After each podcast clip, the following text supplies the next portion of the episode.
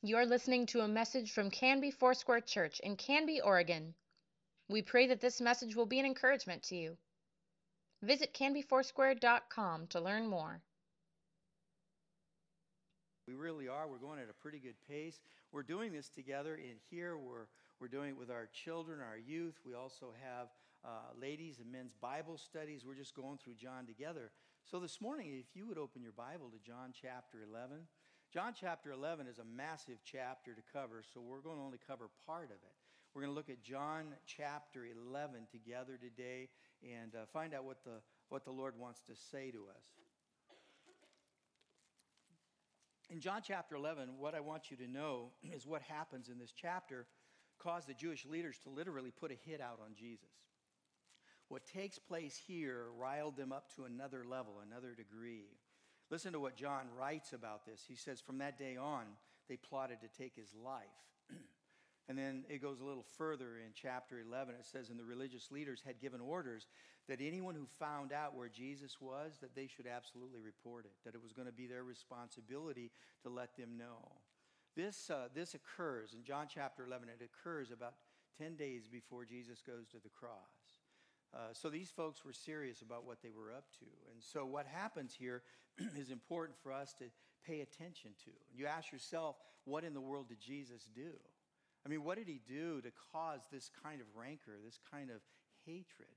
Did he violate the Ten Commandments? Because that, that's really the first thing that I would think about is that he violated the Ten Commandments, that, that, that he committed adultery, or he stole, or he lied, or maybe he murdered someone. Uh, that's none of the above. He didn't do any of that. What he did in this chapter was he raised a dead man from the grave. That's what he did. That's what he did. He, he conquered death in this chapter. He brought a dead man back to life. And what was their response? Their response was kill him, kill Jesus for what he's done. Now, for the sake of time this morning, what happened before this miracle of resurrection, or the prelude to resurrection, was the great physician's patient dies. You rarely hear, rarely hear that, do you? The great physician's patients his patient died. In verses 1 through 16, it tells us this. It's a, it's a tragedy. It's a tragedy that leaves a, a family and a community shaken to the core. And then you have to think, why did this man named Lazarus die? You see, Jesus was asked to come, but Jesus delayed. He didn't come, he didn't come right away. And so Lazarus went from being sick to dying. And then you have to ask another question how did that happen? And why did that happen? Was it because that Jesus didn't care? Was he not concerned? No. The Bible tells us here that this is the one Jesus loved. It says that, it's very clear. Uh, Lazarus was someone Jesus loved. His love was not the question here. His love is never a question. His love is never a question in your life, it's never a question in the life of Lazarus. He loves you, and he has an unshakable and a sure love for all of you, for all of us. And that's something that we stand firm in. That's something that anchors us because tragedy does confront us, because difficult times do come.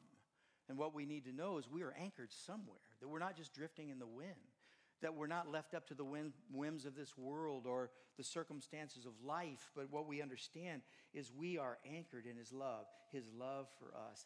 And we experience probably more profoundly when we're broken and sick, just like this family. So, why then? Why did this happen? Well, it tells us in verse 4 of chapter 11 it is for God's glory, so that God's Son may be glorified through it. This is the reason. This story that we are looking at today happen. So, what we see is death, just keep in mind, Jesus uses to set us up for life. What we think is terminal, what we think is final, Jesus sees as opportunity for life. And the greatest news that we've ever heard is Jesus saying, I am the resurrection and the life.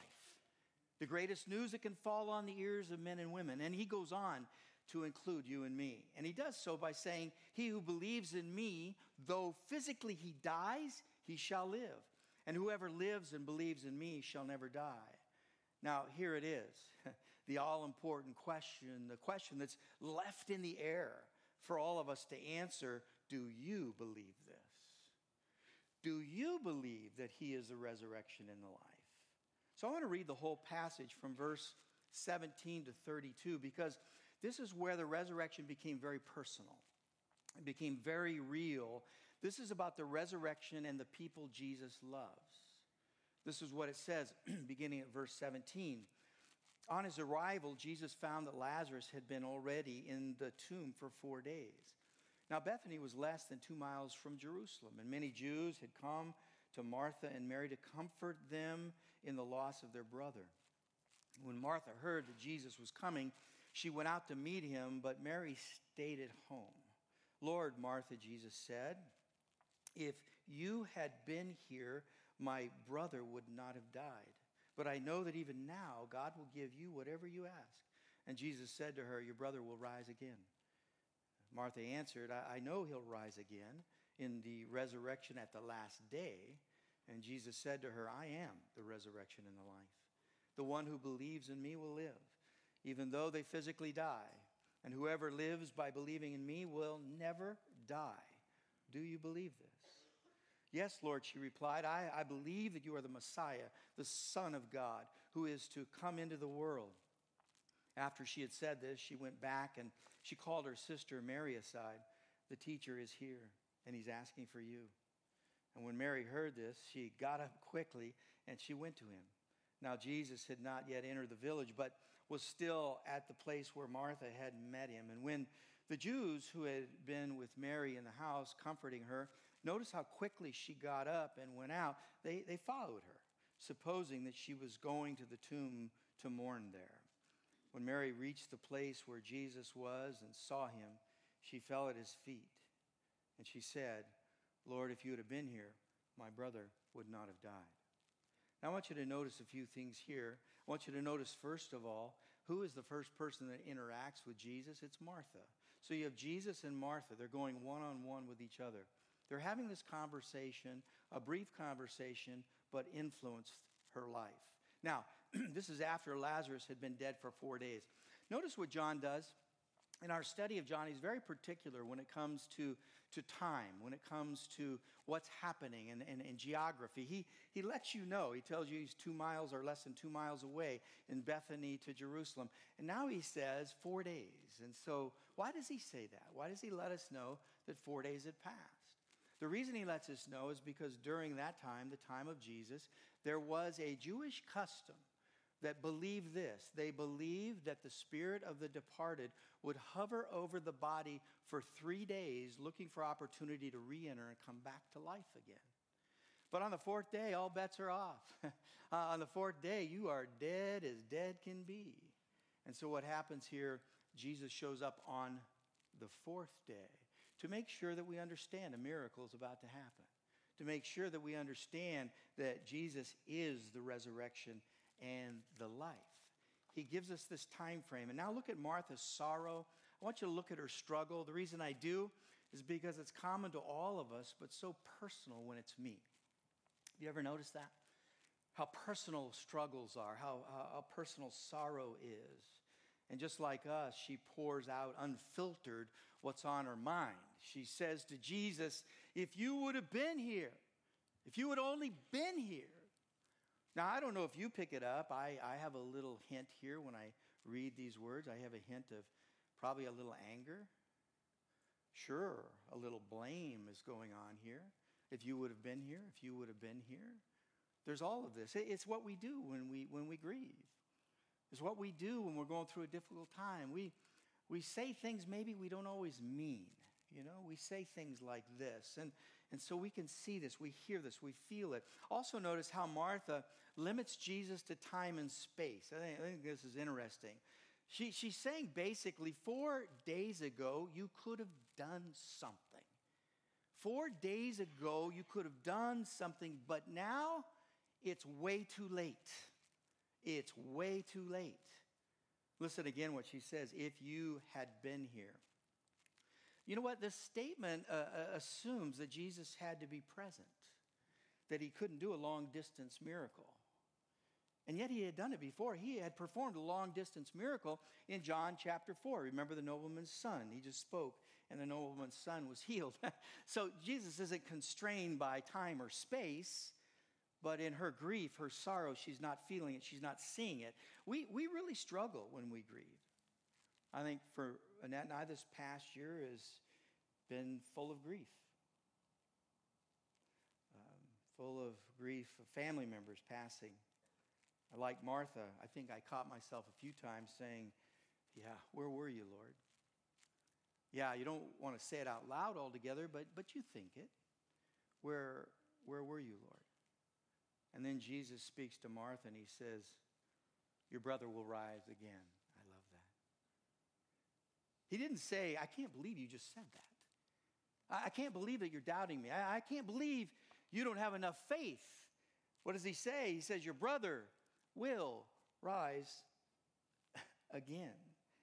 You see, Jesus took this opportunity to reveal more of himself because he goes on and he says, I am the resurrection and the life. See, he wasn't deterred by her grief, he kept leaning in.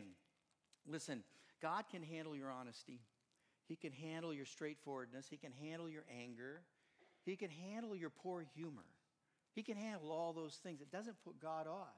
Read the Psalms, read where David says things that almost make you cringe when he's talking to God. God is unshockable. Just, just remember that. When you go to talk to him, he doesn't get shocked. By the way, he's not really impressed by your great prayers either. So it works both ways. He's just, he's really not. But he's listening. And he's paying attention. He, he cares for what you're going through and what's happening in your life. And then you look a little further at the next person that Jesus interacts with because these are people he loves. And so he has this conversation with Martha. But then in verses 28 through 32, you see and hear something a little different from Mary. It's the other sister of Lazarus. It's Martha's sister as well. And, and there's something that happens here because you got to look at the invitation and her submission. How does Mary respond to the grief? How does she respond to the pain that she's experiencing? Uh, I, I love these words, by the way, and I hope they capture your heart today as well, because in verses 28 and 29, Martha says to Mary, listen to this, the teacher is here and he's asking for you. Teacher is here and he's asking for you. Now, what I would like you to do is just put everything else aside and just for a moment, imagine you're in this room by yourself, no one else around, and you hear this Jesus is here, and he's here for you. Because that's what he, he's saying to us today. The teacher's in the room, the Savior's in the room, and he's asking for you by name. That, that's the time that we sink into an intimate relationship. That's the time where healing happens. That's the time where our identity in Jesus is developed. It's, it's responding to that invitation. You see, with every invitation, there is a necessary response. Question is, what would you do? What would you do if you were invited to be in the presence of Jesus? It says, Mary heard this, I love it, and she got up quickly and she went to him. Body language says a lot about what we do and who we are. Here, she didn't pause, she didn't wait. There are other patriarchs and matriarchs in Scripture that responded this way, there are others that responded slowly.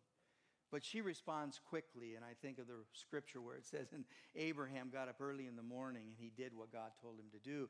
It says right here that Mary was in a hurry to be obedient to the invitation. She responded immediately. She went. She took after him. Mary actually says the same thing that Martha says. You notice that? I mean, the same thing. She said, If you would have been here, but I want you to notice her posture and her perspective.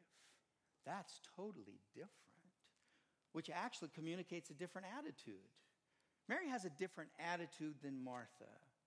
Because what we see here is that her posture and perspective, she was down on her knees and she was looking up. That's different.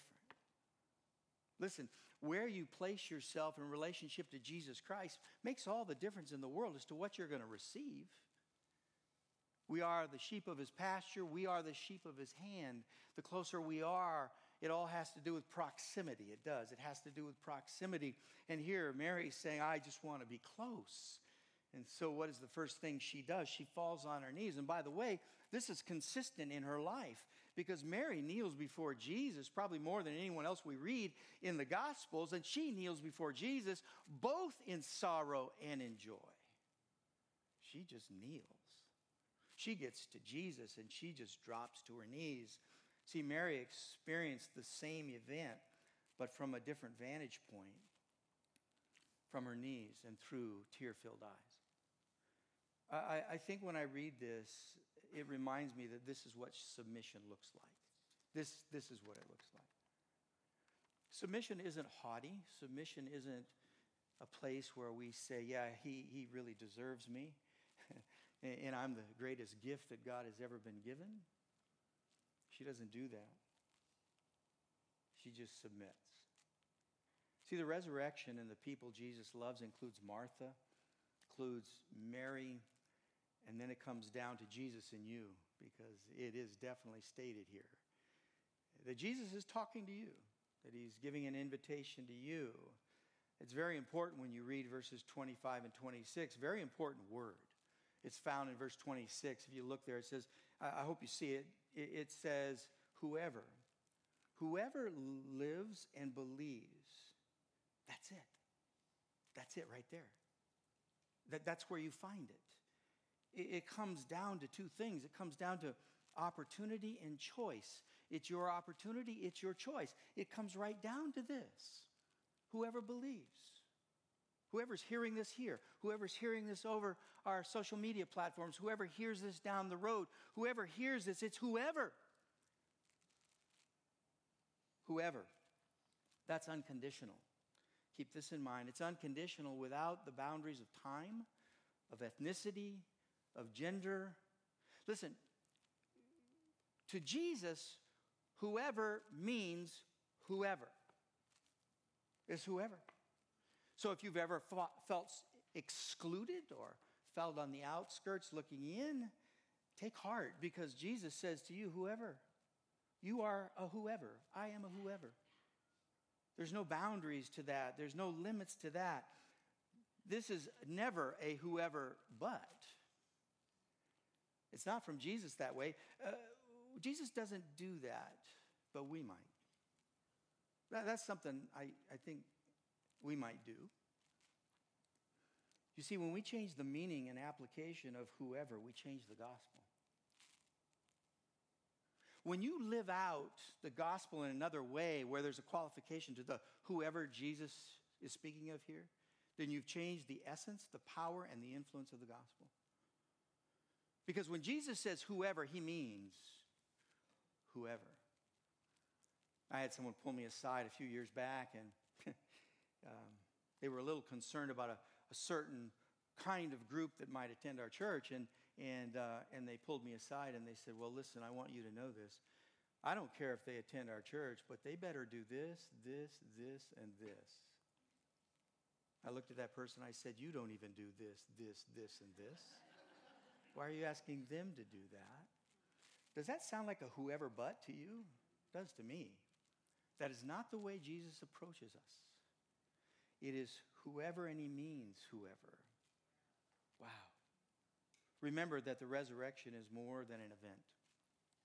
As you go today, would you remember that the resurrection of Lazarus is more than an event? The resurrection of Jesus is more than an event. It is a person. Jesus said, I am the resurrection and the life. You see, the resurrection is Jesus Christ. And the question is, do you believe this? Bow your head with me, would you?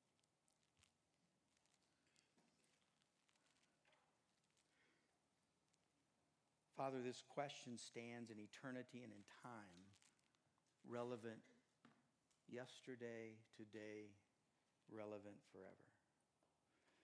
Do we believe this? You always, you always bring it here. Yes, this is an interaction between Martha we can learn from. It's an interaction with Mary that we certainly learn from. But it's also an interaction with us personally. That you didn't restrict your kingdom, you didn't restrict your salvation, but you opened it up to whoever. Whoever comes, let them come. Whoever will, pick up the invitation. It's their opportunity, it's their choice. Father, we thank you for that. That we stand in the light of a person that is the resurrection and the life. Today we find hope even when we grieve. We find hope in joy and in sorrow. We find hope because of the resurrection. You are that resurrection. With heads bowed and eyes closed, if, um, if you're, you're wanting to respond to that, because it is personal, very personal, Jesus is talking to you right now. He's asking you, do you believe? See, there's, there's, there's no gray area here. There really isn't. There's, there's nothing gray about, about that question. Do you believe? And I, am I'm, I'm going to ask this. If you haven't believed and you want to believe, you're answering, yes, I want to believe. Just where you are, your heads bowed, eyes closed, lift up your hand, and I want to pray for you because this is a question to you. If you're online, the same hold true. The same thing. The Bible says, when I confess with my mouth, I believe in my heart the Lord Jesus Christ, I'm answering the question, yes, I believe. Today, the reality of the resurrection is yours. And for all your loved ones is the same. For all those that wander and stray and we think are lost causes, we sometimes put a whoever but on those people, but Jesus doesn't. He leaves it open. Whoever will come, let them come. Father, we want to thank you today for your goodness, your greatness in our lives. You're beautiful. In Jesus' name we pray, and we say together, Amen. Thank you for listening. Please let us know if you have questions or would like us to pray with you. You can contact the church office most weekdays at 503 266 4444 and anytime through canbyfoursquare.com.